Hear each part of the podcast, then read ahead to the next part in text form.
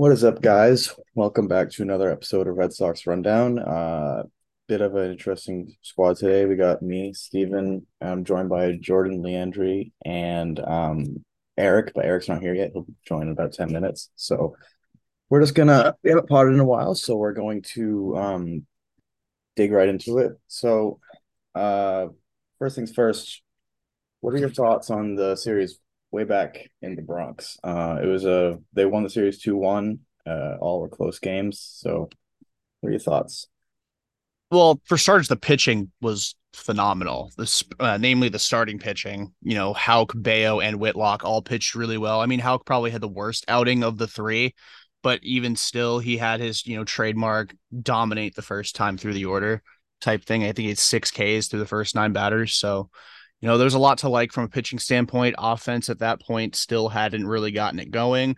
It was nice to see Duvall get back in the lineup. Um, and that that kind of seemed to help guys settle in, even though the timely hit still wasn't there.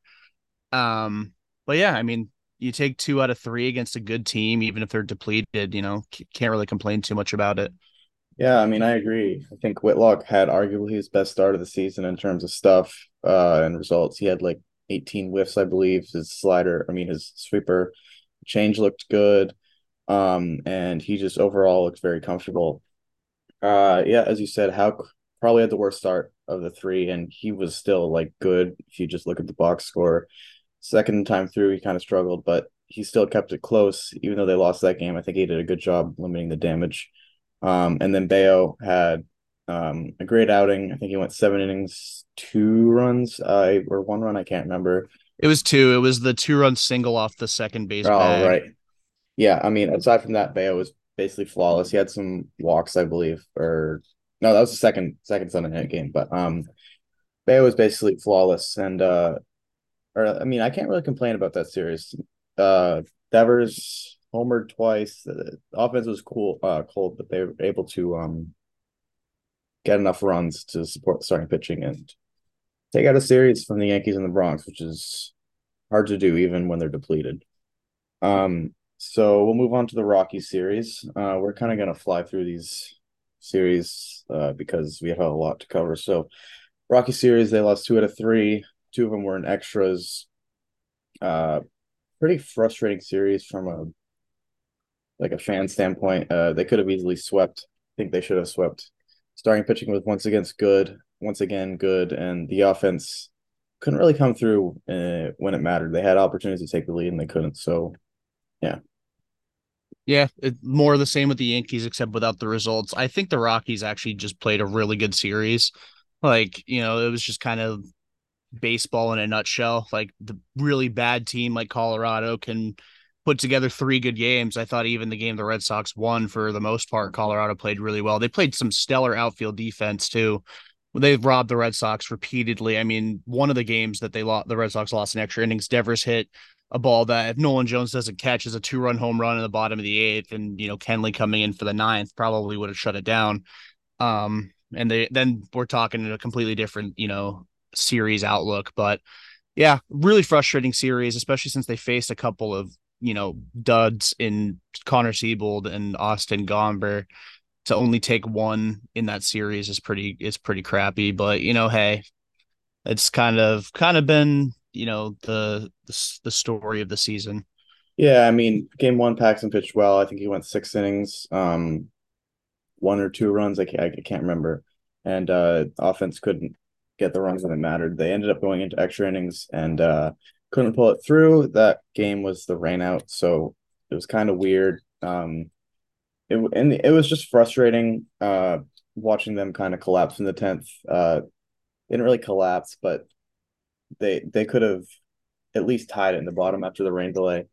Um, and then second game, yeah, it's kind of more of the same. Kutter didn't have his stuff, but the offense managed to battle back, and they once again lost in extras. Um, this time it was more of like they couldn't get a stop um, when it mattered, and they tried to put up a fight in the bottom half, but ultimately ended up falling short. And then the third game they won. Whitlock once again great start, um, and the offense managed to create a little separation and make it a decent, sizable win.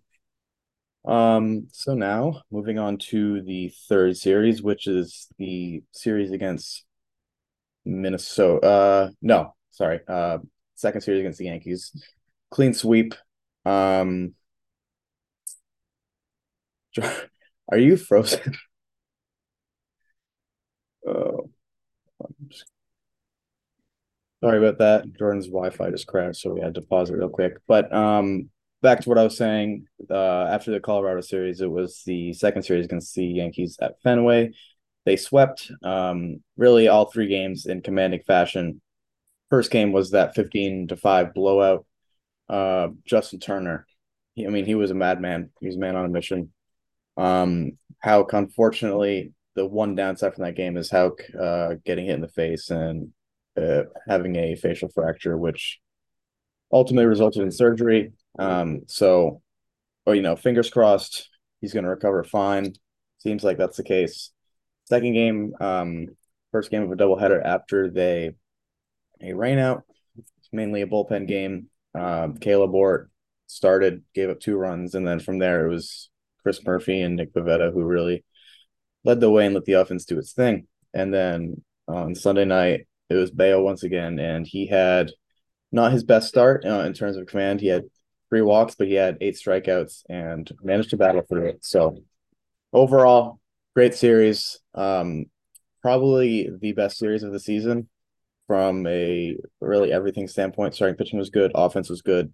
Didn't make too many like dumb mistakes in the field. So yeah, anything else you like to add? Yeah, I mean Chris Murphy in particular was incredibly impressive. And I, again, I know the Yankees lineup is without Judge, but I mean, still, you know, they had Stanton, LeMahieu, Torres, like those guys can still hit. I mean, they're still dangerous hitters, even if they're struggling. I don't think Donaldson played that game, but oh, and Rizzo also. Like these guys, even if they're struggling, they're still dangerous, and you don't want to be the guy that gets them going. So he, you know, and it was also his first taste of the rivalry, and it was at Fenway, which was also his first taste of Fenway Park, and he really looked good. And he's looked good in every outing that he's uh that he's made so far at the major league level, and he and even going back into AAA, just since he got moved to the bullpen, he's been really good. So definitely um, nice to see because it was starting to look like he was kind of fool's gold because he looked really good in spring training and then he just got off to a rotten start um, this season. So it was like almost like false hype. But since he's moved to the bullpen, he's been spectacular and they might have something with him there. So yeah, I agree. All right, I'm gonna let Eric in and we'll get his thoughts as well.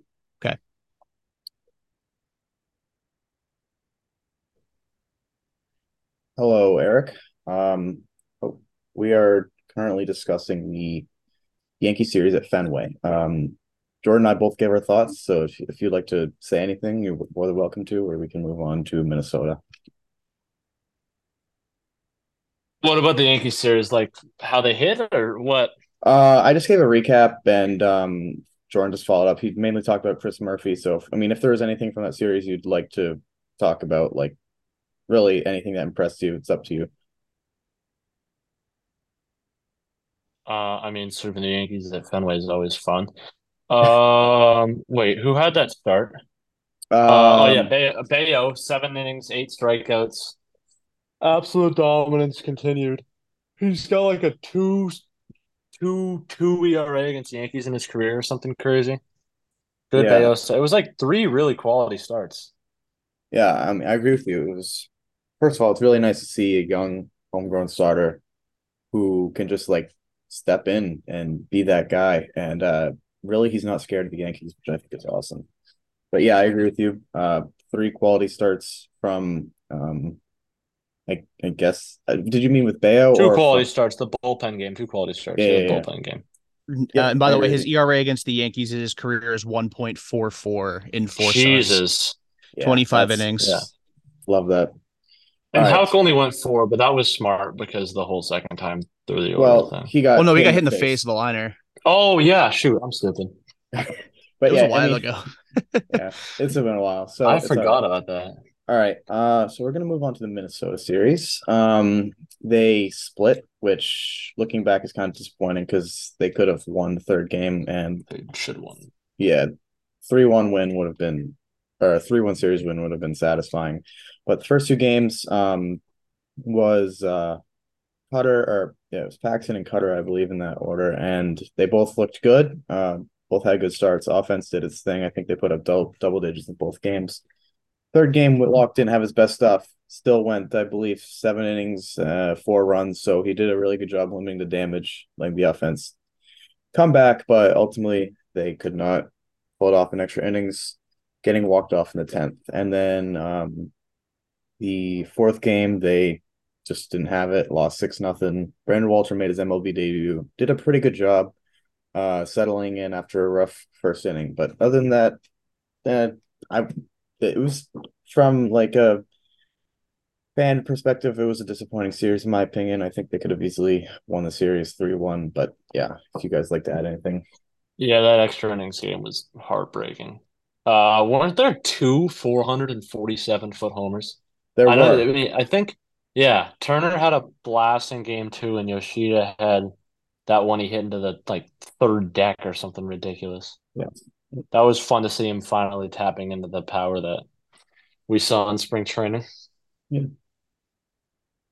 Yeah, the the thing that was the most frustrating about that sec or that third game rather was like Caleb Ort coming in in the tenth. Just just didn't really make a, a Uh, whole lot of sense. Sora. Like Yeah. burned Ken, you burned Kenley in the ninth, which I mean, you know, hey, it is what it is, but that's not a save situation. Like I understand Yeah.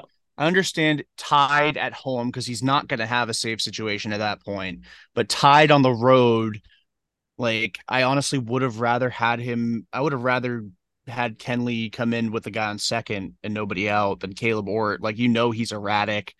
You know that he is very prone to just giving it up, and then the next day you're planning on starting Justin Garza with a guy making his MLB debut as like a the bulk guy in like a, as a piggyback Yeah. bulk guy.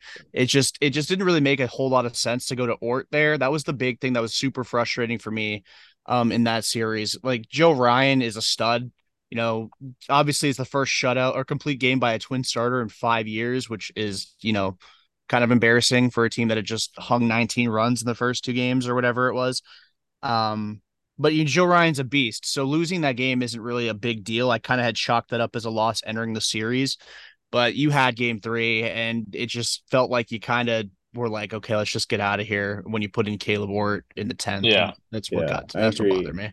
I mean, And I like. hadn't you even. can go. oh, you can go, Stephen. No, no, Okay, you go. yeah, you go. I just want to say, like, I would have rather had Ort pitch the ninth and Jansen pitch the tenth.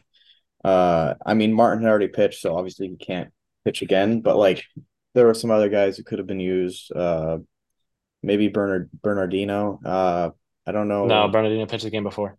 Okay, so he couldn't. But I mean, I I still think there are other guys who could have been used, and he went to someone else. Looking back on it, I mean, Garza started the next game, so that makes a little more sense. But I I just I don't ever want to see Caleb Ort in a tie game in the tenth with a chance for the other team to walk it off. It's just I don't want that.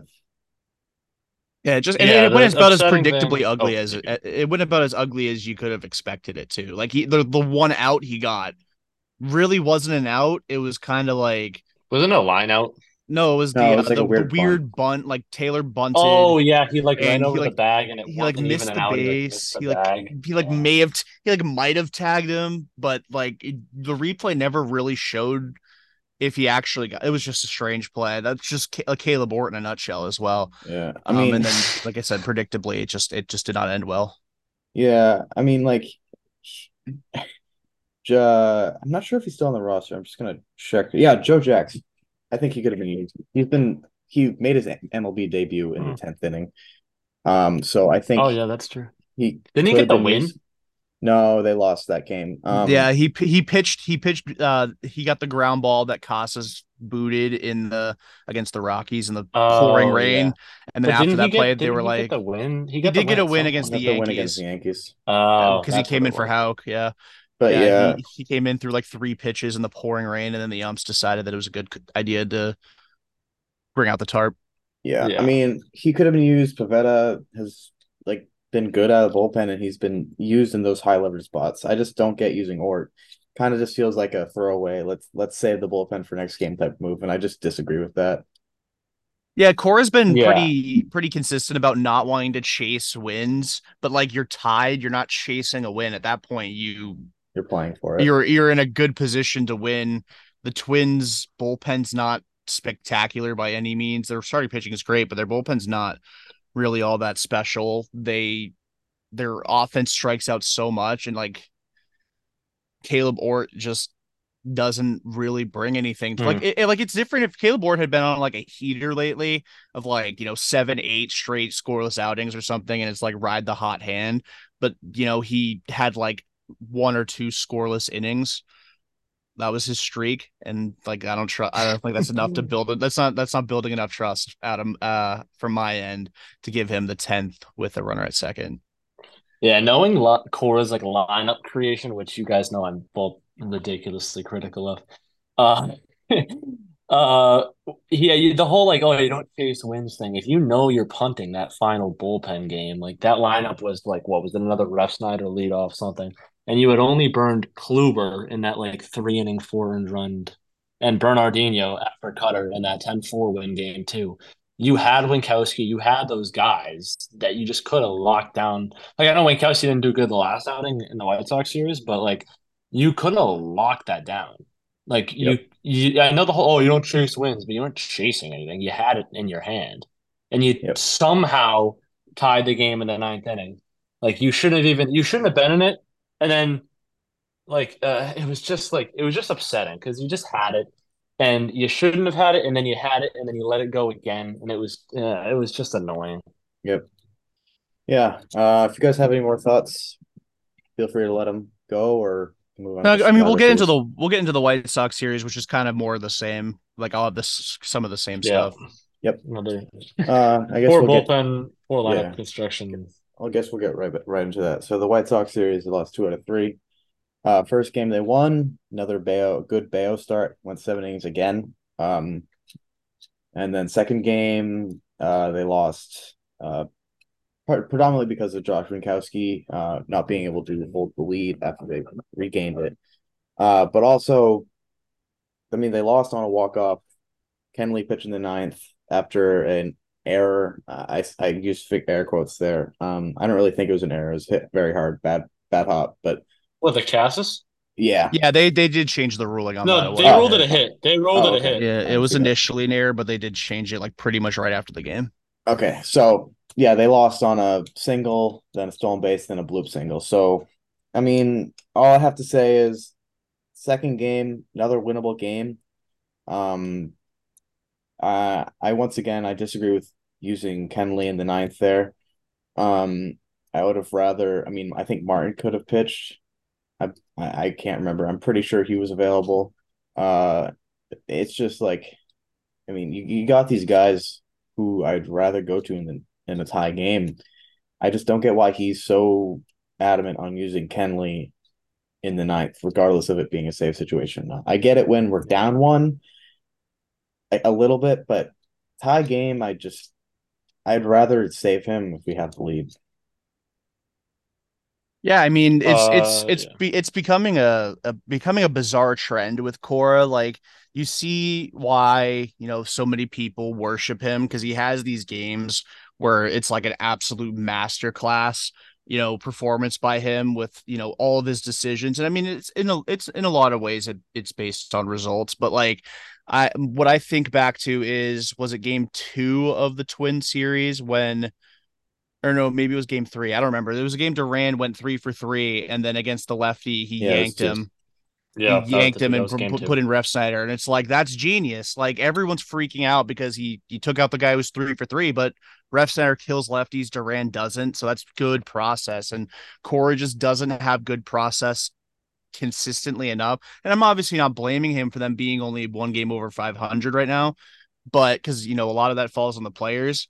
But there's just so many times where you kind of like you, you really wonder where the what yeah didn't. you wonder where the logic is in certain decisions like using Ort in the 10th inning of that of uh, game 3 against the Twins going to Kenley uh, in a tie game in the ninth against the White Sox and then his lineup in game 3 like he he still dishes out punt lineups and getaway games which is out which is absurd I understand Dalbec against Tanner Banks and then when the righty came in bringing Casas but like that lineup was just so bad and they're just lack of willingness to put Arroyo at shortstop, but they'll keep putting Kike there.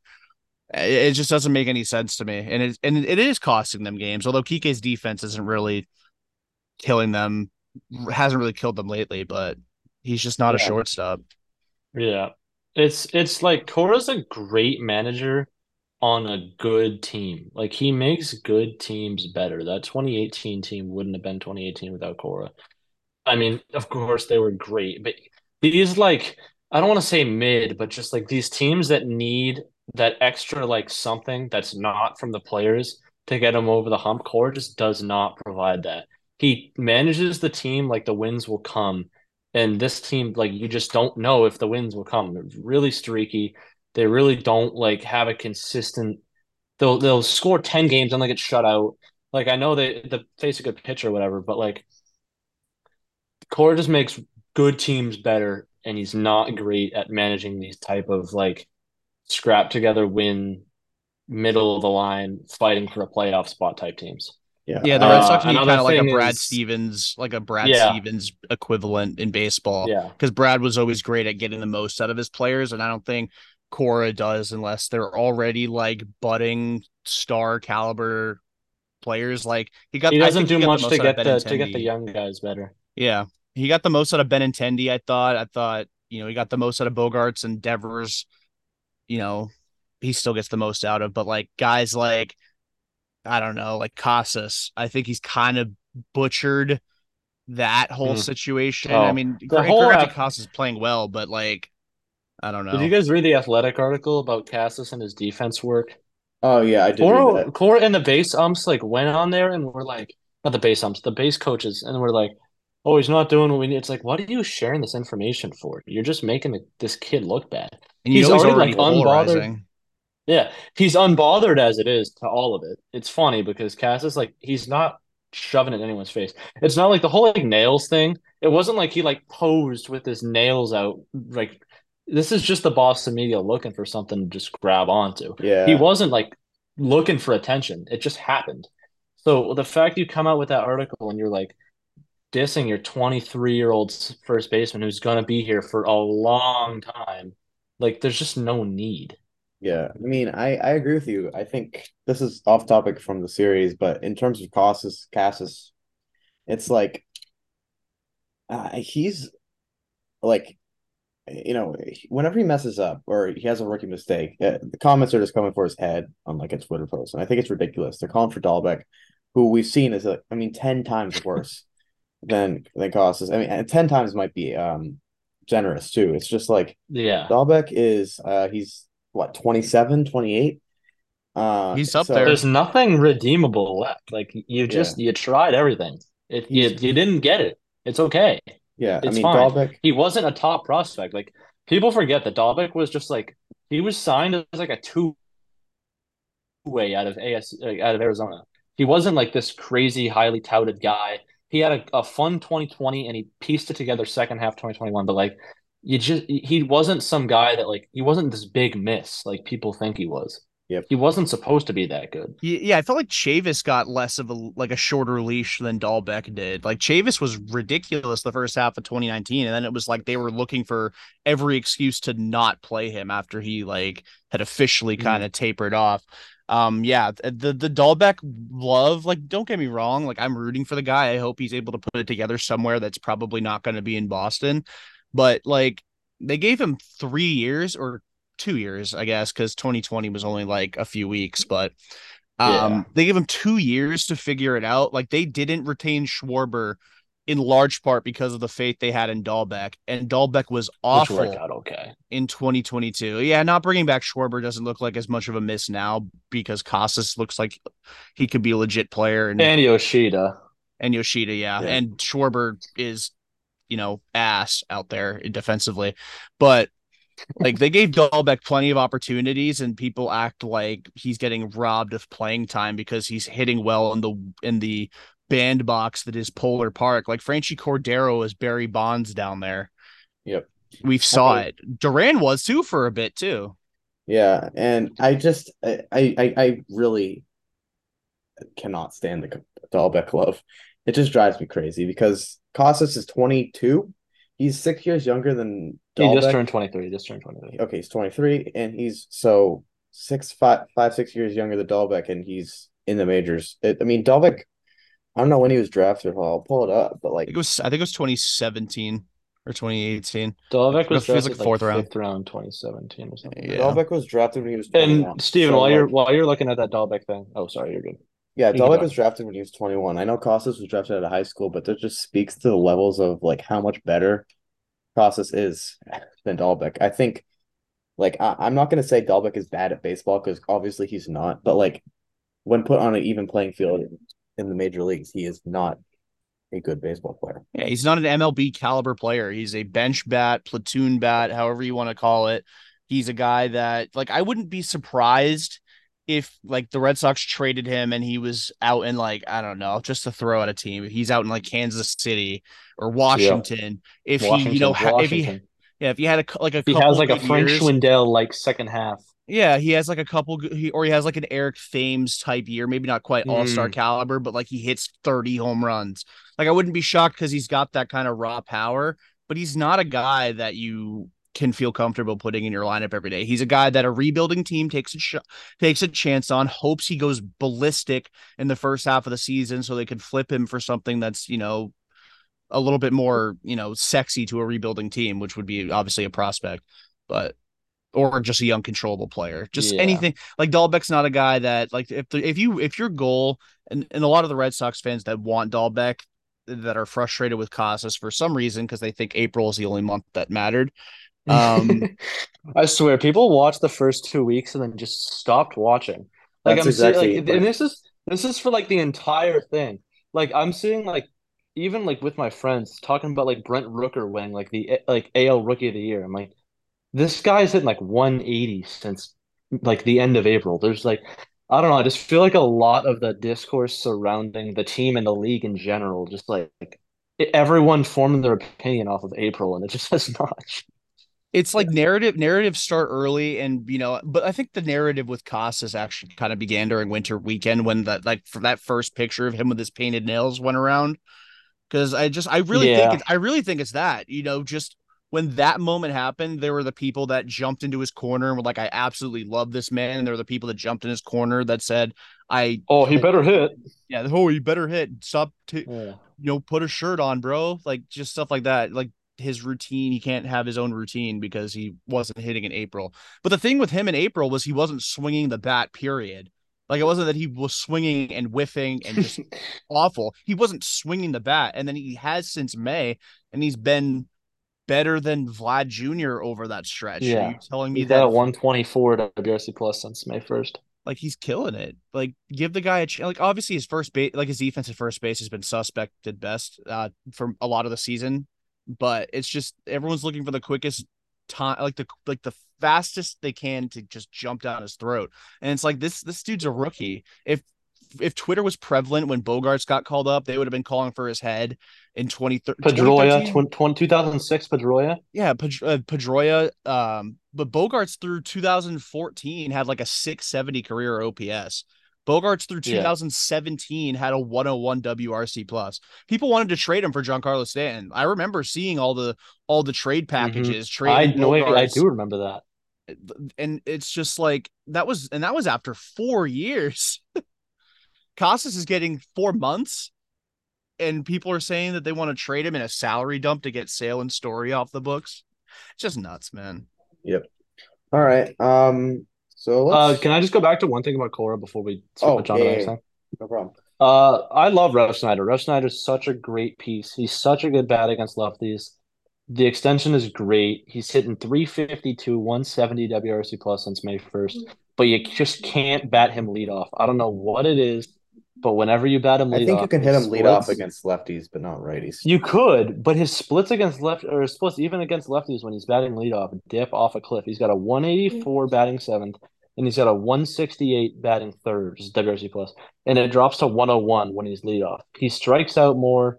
He just like his plate up his plate approach just like changes for some weird reason. He's got a WOBA of 339, and that's his second lowest behind batting fifth. But he's got two plate appearances batting fifth.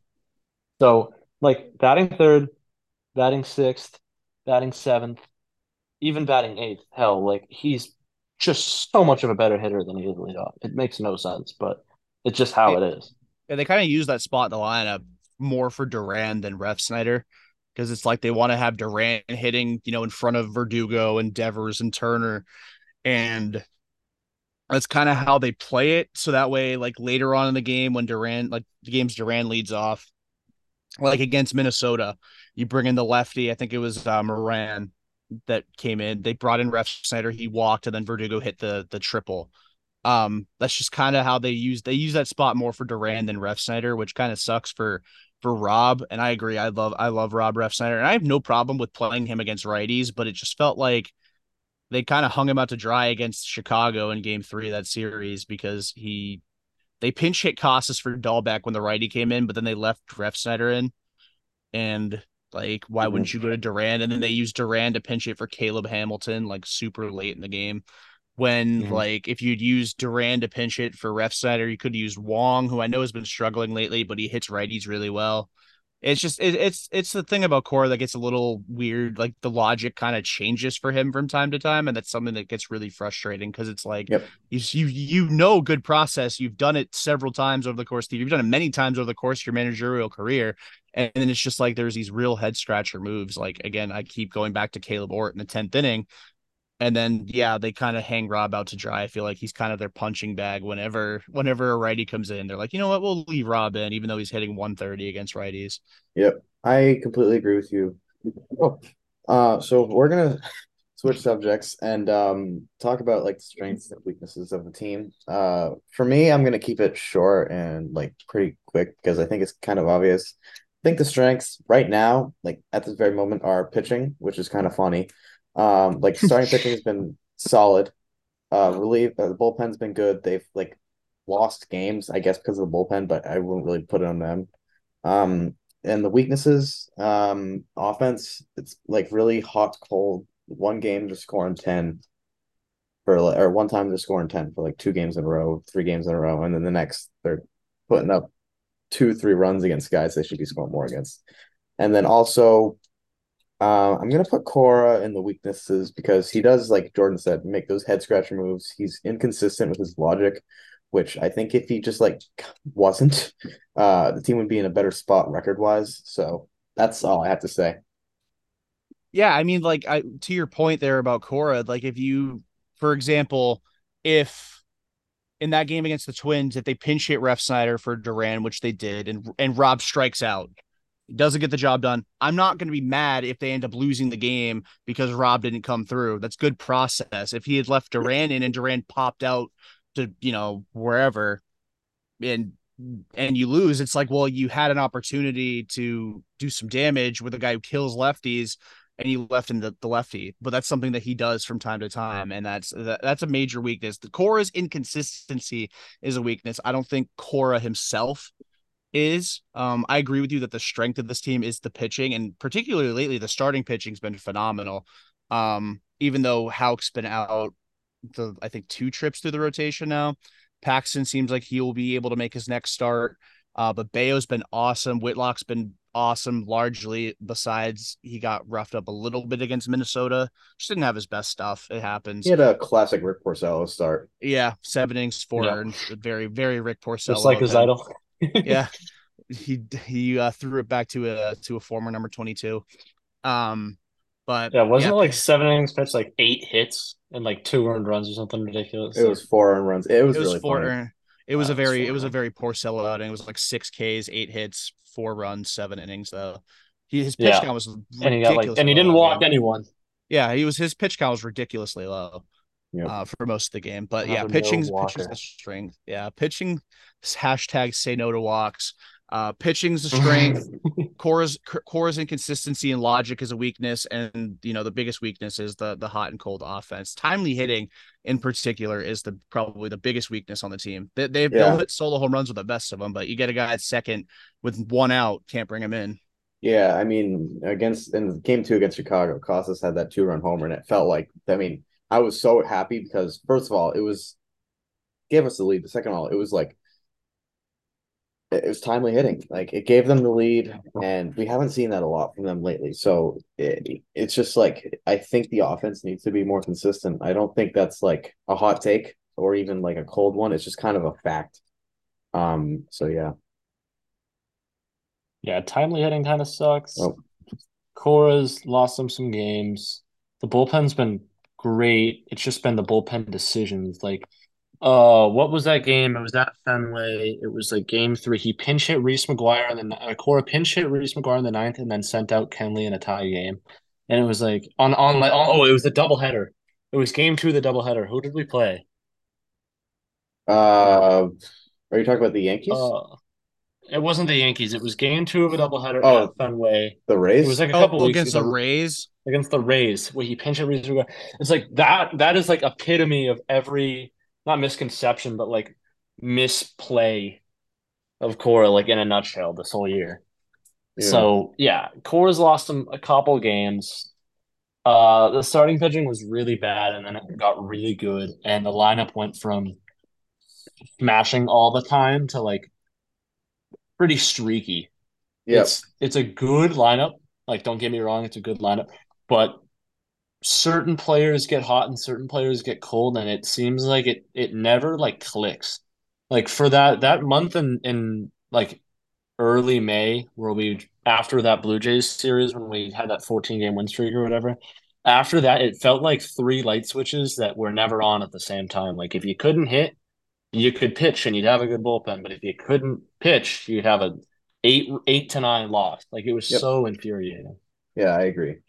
Um, so I guess I'll just use that as like a segue into the next like topic of discussion for this uh podcast, and that is like, like, are, are they mid or not? And I'm gonna go ahead and say they're not. I think they're an above average team who just happens to play in the best division in baseball. Um, I think they're better than the record shows. Um, for sure. Yeah. I think they have a chronic case of playing to their competition. Uh, because when they play like the Blue Jays or the Yankees, or I mean, besides the Rays, like any of those good above average teams, they put up a good fight. But when they play like the Rockies or uh, you know, like the Cardinals Reds. or the Red, well, the Reds are good. The right pre but- Elly, the the pre Elly Reds. Yeah, Reds. the pre Yeah. Elly Reds. like the the White Sox, they just they they can't put it together, and it's just so I can see where like the the mid uh like um idea comes from, but at the same time, I think they're a above average team because they have shown they can beat good teams, and I think if they can either like figure it out against these below average teams or uh just kind of like start playing more consistently, I think they like I think they could be fine, and I, I I'm not gonna be surprised if they take two out of three from the Marlins. That's all I'm gonna say. So Yeah, the Marlins are good, so there's a decent chance they'll end Yeah. up actually taking two of three. It's it's it's insane. I in one of my group chats on Twitter, I likened them to the Pittsburgh Steelers. They have Pittsburgh Steelers syndrome, where it's like they'll have the game of the year against a really good opponent, and then when they face, you know, like you said, mediocre teams, mediocre mediocre pitching, it, it's just like They'll play down. they play down and they let teams hang around even in games they win. They'll let teams hang around or they'll or they'll just have some really ugly losses. And the the White Sox series was the epitome of that because they let them hang around even in the game they won. But I mean they faced Giolito who's at least a good pitcher but they did just enough to end up you know fi- uh keeping them or Etching to fight them win. off. Yeah, they had they eked out a win in that one, and that's just that's kind of the been a microcosm of the entire season. I wouldn't say they're mid because I think mid would also have to do with the talent on the roster. I think the roster is actually pretty good, and if they were in pretty much any other division in baseball, they'd probably be five or six wins better than they are. Mhm. Um, just because. You know, if if they had if they had more games against you know the NL Central or the AL Central, they'd they'd figure out a way to beat those garbage teams. Like they're just bad teams. It's just what's going to happen. Um, but yeah, they're not mid. They just need they need to they need to get their guys back. Like they need they need their pitchers back. They need Houck back in particular because I mean I know Sale won't be back till August. They need Story back because they need to find a way to get these crappers out of the lineup. Like Kike, we talked for a while about him being bad at short. He just sucks. Like he's not good. Like yeah, sure, he's a good center fielder, but his OPS is like 630. It's almost July. Like time the clock's ticking on you, dude. Like at some point you got to start producing.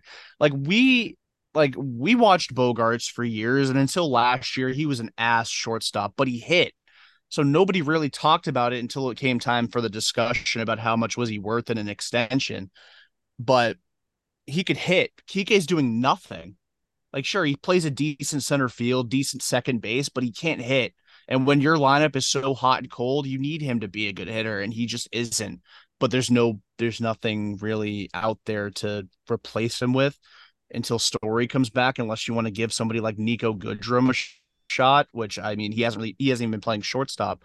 Um, in AAA, he's been playing second, so it's just they're in a tough spot, and until guys get healthy, it'll probably be a lot more you know, win four in a row, lose two, win one, lose three, and find a way to just kind of constantly be around 500. But I do think in the second half, when guys start to get healthy, I, I do think they're going to go on a run. I think it's just going to click when guys like Story come back. Yeah. Yeah. I They're like, I know it's so old, and I know everyone's like, oh, like one of the excuses is going to stop, but they're missing guys. Like, they're not missing. I'm not talking about like Yu Chang. I'm not talking about Mondesi. Like, they're missing Story. They're missing Houck. They're missing Sale. These are like, that's three of like, I don't know, six or seven of your best players. Their roster is constructed well. Like, they're not mid. They're, you, you look at the roster, like, just the production they've gotten and the way that it's just built from top to bottom. They're not supposed to be mid. They play in a ridiculous division. They play down to their competition. It feels like every Boston sports team's had that play down syndrome. Like the Celtics, they played down. Like it, it's just been really weird. Yeah, I mean, look at their games against like aces, Luis Castillo, Kevin Gausman. They have murdered like ace pitching, and it's been like it's so odd. Like I think they've tagged Gosman twice now. They got to Castillo in that Mariners game. Every like high, like big name starter they've had good outings against. Yeah. So yeah, I mean they're missing guys. The roster's constructed well. They hit off good teams. They beat good teams. So I wouldn't call them mid. They're just in a really bad situation, and the the roster, like it's it's almost like that scene from Moneyball when um when Beane goes to the manager Art Howe and is like, "Oh, we're gonna keep being bad until you play this roster how I constructed it." Like that's like the perfect epitome of what's going on. Is they're managed, the roster's constructed well, they're missing guys, and they're still good. It's just not handled as good as it could be, and it's been costing them games. Yeah. Uh, I don't have anything else to add, so uh, we can just move on to the Marlins series. Um, a little look forward. So, uh, game one's tomorrow night, or I guess tonight. Tonight, when people will be listening to this. So, um, Yeah. uh, game one is Alcantara versus Whitlock. Alcantara has just not been the same man as he was last year. Uh, two and six, five point five point oh eight ERA. Uh, he is Alcantara after all, so I would not be completely surprised to see him have a stellar outing. Um, but I could also see us hitting him well. Um, game two is uh, I think it's Braxton Garrett versus um Mhm. uh TBD. So uh I don't know who's gonna be starting that game. Um uh last time it was a bullpen game. I really don't hope they go that route. I hope they start Pivetta Should be Chris or, Murphy. or Murphy. Um, but Garrett's a good pitcher. Um, he's had a solid year, three and two, 3.64 ERA on the year. And then game three is Luzardo versus Bello. Um, so confident that Luzardo's a good pitcher, six and five, 3.7 ERA. He is better than his numbers say. Uh, It's not they're not bad, but I think he's still better than that. Um, so right now I think they'll take two out of three. Um, confident tomorrow night, and I'm confident um on Thursday. Um, Wednesday's a toss up just because I don't know who's starting, and Braxton's good. So Yeah. uh, we'll see. Um, so yeah. Garrett's been on a heater. That's the issue. Braxton Little Garrett, last seven starts, he's got a 2.03 ERA, and he's striking out everyone. Last outing, seven innings pitched, three hits, 13 Ks, no walks. He had one in run. Uh, he's which means which means he's going really three good. innings and getting absolutely spanked at Fenway. Yeah, Yeah. yeah, I wouldn't doubt it. I wouldn't. It's a yeah. damn it's a damn shame that uh that um Eury Perez isn't pitching. Cause Perez versus Bello would be the ultimate. Oh yeah, because we we demolish him for 'Cause no Perez- particular 'cause reason. Because Perez would- would- yeah, Perez would somehow manage to knock it out of the first inning, even though his ERA is like one yeah. seven. eight. It's like one point eight seven. It's ridiculous. I would like to point out his last five starts have been against the following offenses: Padres were good but underperforming, Royals, White Sox, Nationals, Awful. and Pirates. So Oh my God. and the pirate great. and the Pirates ju- had uh just got off a ten game losing streak, so it wasn't Yeah. like He they're not horrible, but they're they they were playing awful.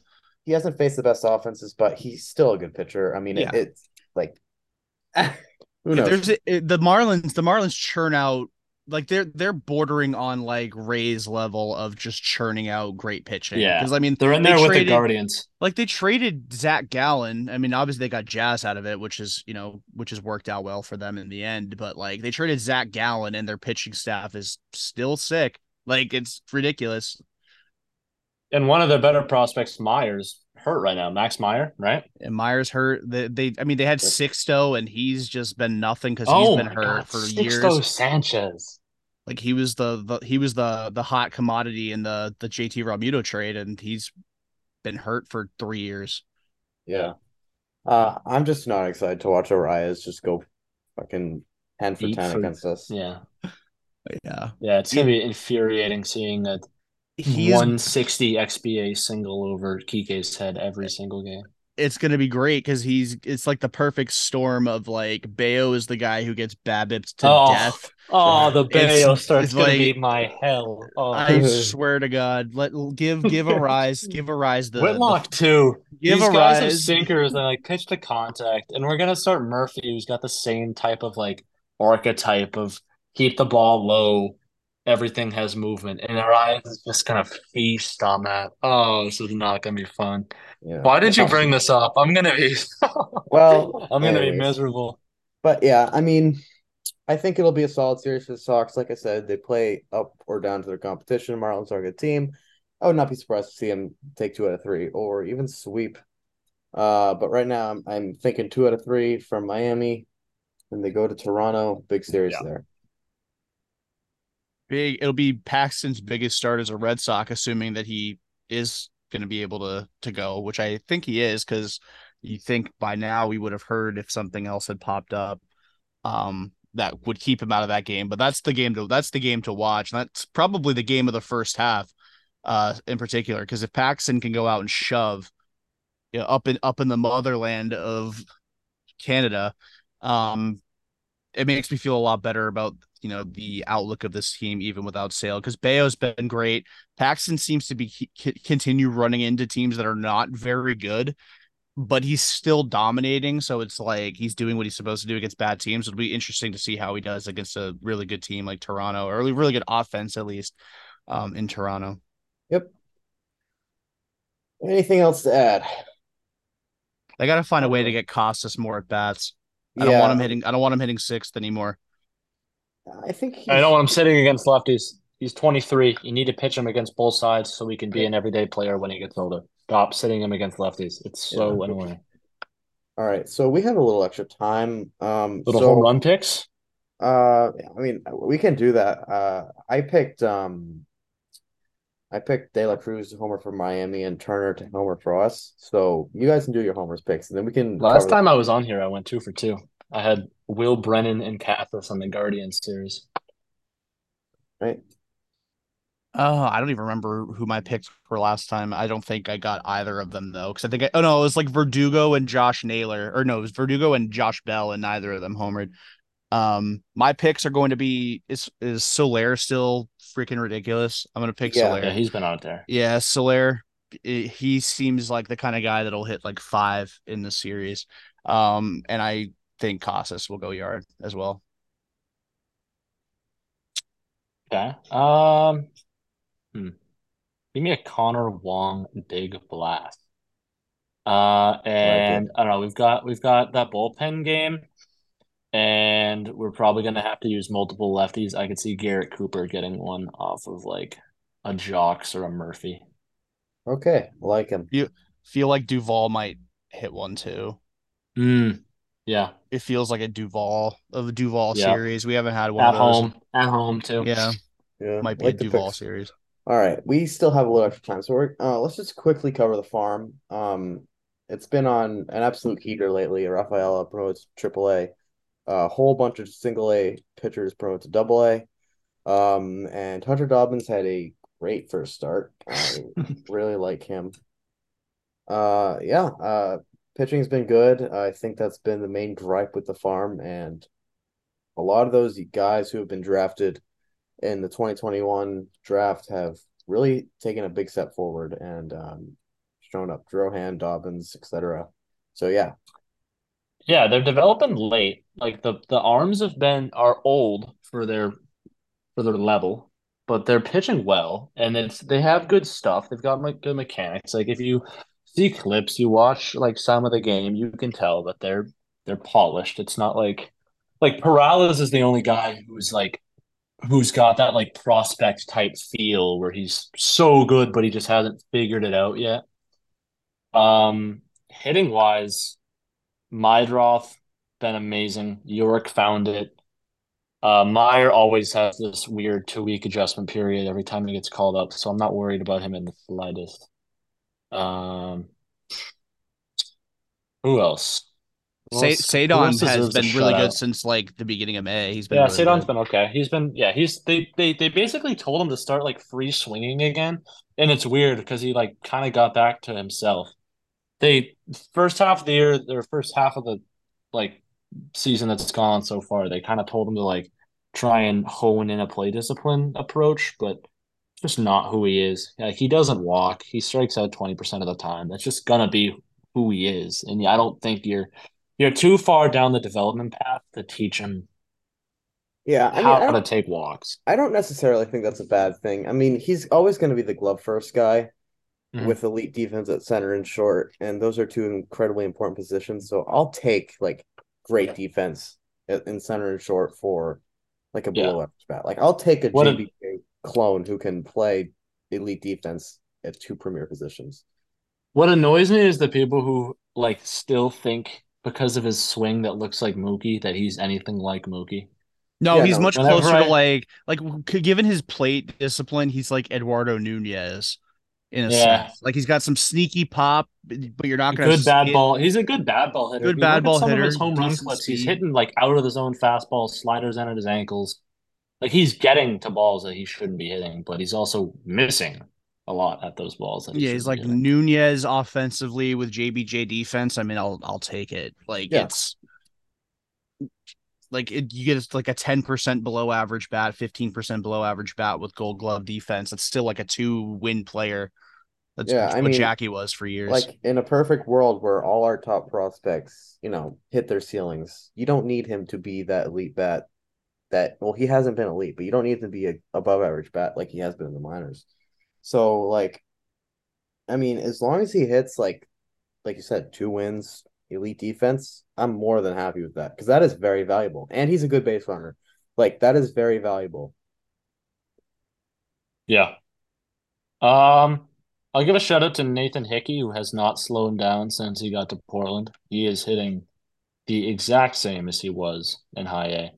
He's got 278, 355 OBP. All right, so he has slowed down a little bit, but he's still walking a good bit. He's striking out 20% of the time, but like that's what you want in a power guy. He's got 10 home runs on the year. He's driving in runs. And he's got two stolen bases. That's funny. Yeah, I I like Hickey. Uh, I think he's gonna move off that catcher spot, but um, Yeah. I like his bat a lot. So If only Yeah. if only he was a competent defender behind the plate, he'd probably be my most like my probably not counting like Mayer would probably be my favorite prospect right now because a catcher that mashes. My That's favorite prospect right now is Meidroth. Easily Meidroth. yeah, I really like him too.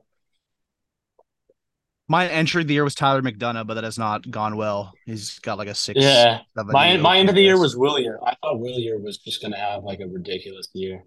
He's Yeah. been I mean, he's been okay, yeah, but he's he was he was hurt for a bit, so kind of No, And he's and he had a and he had a he's his like he had a gender reveal on the field yesterday. yeah, that yeah, was at, sick. at That Polar was so cool. That was so cool.